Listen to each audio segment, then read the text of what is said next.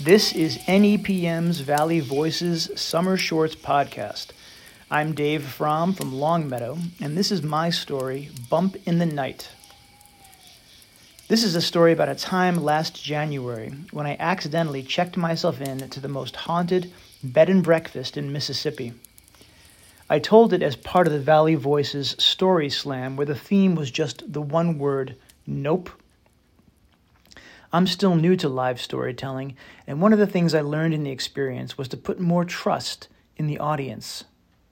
There's a line in my story that gets a laugh, and I'm not going to tell you what the line is, but I have a line right after it that also gets a laugh. But in the telling, the audience didn't need the second line, and it was funnier without it, and in retrospect, I should have had more faith in what we had going and not felt the need to overdo it. But I guess that's part of learning how to tell a story in front of an audience. I'm really grateful for the opportunity, and I really hope you enjoy the story.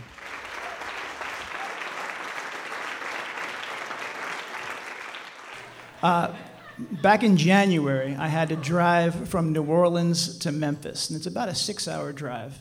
And I was leaving uh, late on a Sunday afternoon. And I'd never been to the South, so I decided to go halfway and then stop for the night. Uh, what was in the middle? Vicksburg, Mississippi. Vicksburg is a, a, big town on a bluff overlooking the river, and it had been the site of a pretty gnarly siege during the Civil War back in the summer of 1863. Uh, I didn't know a lot about that siege as a northerner, but apparently it's pretty important to Vicksburg still. When I told my wife I was going to stop for the night, she said, uh, Don't screw around, stay in a chain. But I said, No, I want to have an authentic experience. Fortunately for me, Vicksburg is home to a small family of boutique bed and breakfasts, the centerpiece of which is a big antebellum uh, place called the Duff Green Mansion. Uh, and it felt a little bit extravagant to stay in a mansion, just me for one night for about eight hours. But the folks who ran the Duff Green also ran a smaller B&B right nearby called Halpino. sounded Italian. It was not. But a room cost $85 and came with breakfast, so I booked it. When I arrived in Vicksburg, it was raining and the sun had just gone down. It's an old, old town, uh, and the streets were empty.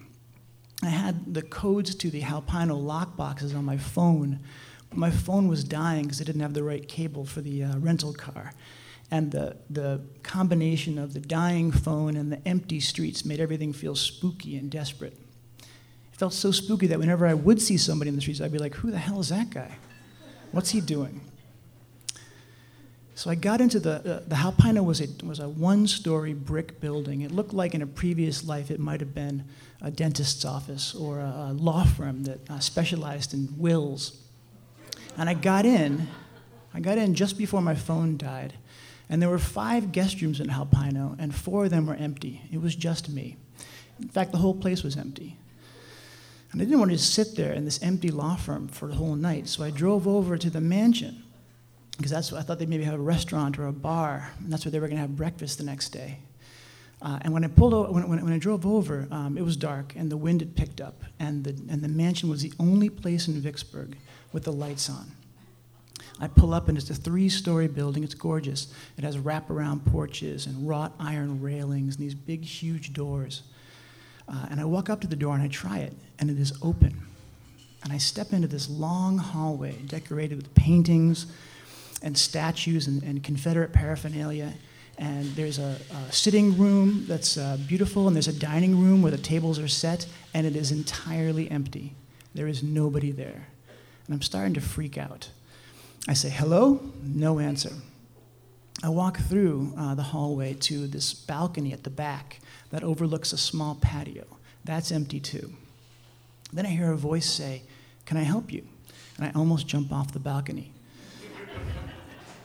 and right below me is a, a, an old woman sitting in a lawn chair next to a running laundry machine. She has a plastic, a plastic basket of linens next to her. And I say, Oh, um, I'm just uh, I'm staying over at the Halpino. I thought I would check out the mansion.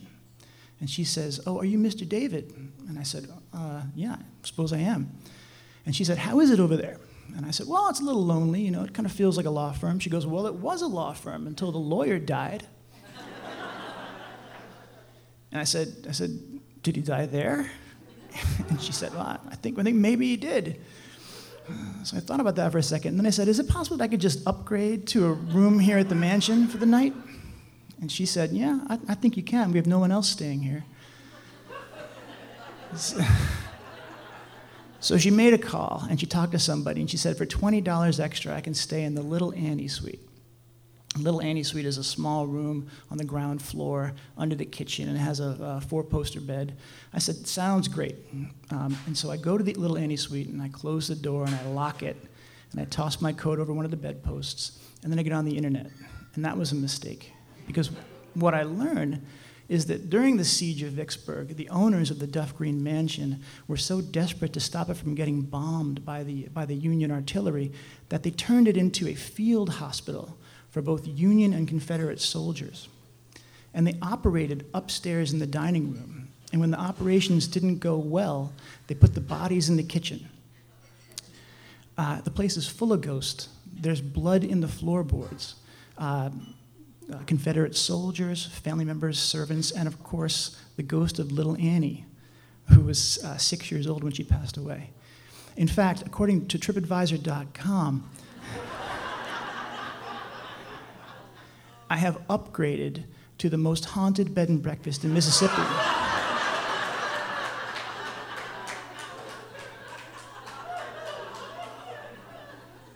Imagine how haunted you have to be to be the most haunted bed and breakfast in Mississippi. I mean, that's like, that's like you take the most haunted bed and breakfast in Vermont and cube it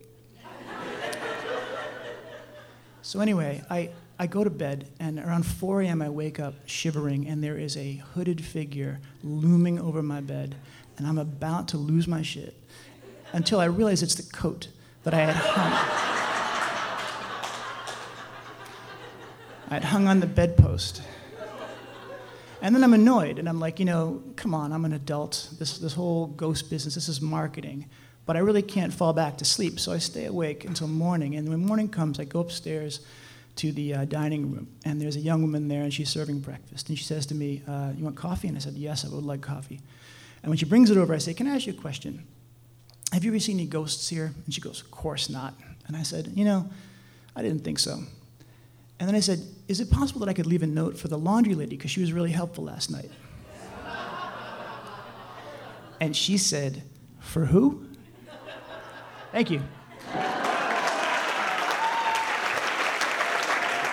That was Dave Fromm with his classic ghost story, Bump in the Night. I'm Katie Wright. I'm the producer of NEPM's Valley Voices podcasts. Along with the Academy of Music, we host story slams throughout the year. Want to stay in touch? Join the Valley Storytelling Community Facebook page. That's where you can watch our stories on YouTube and find info on other area storytelling events and our next Valley Voices Story Slam season. See you next week for the next episode of NEPM's Valley Voices Summer Short Series.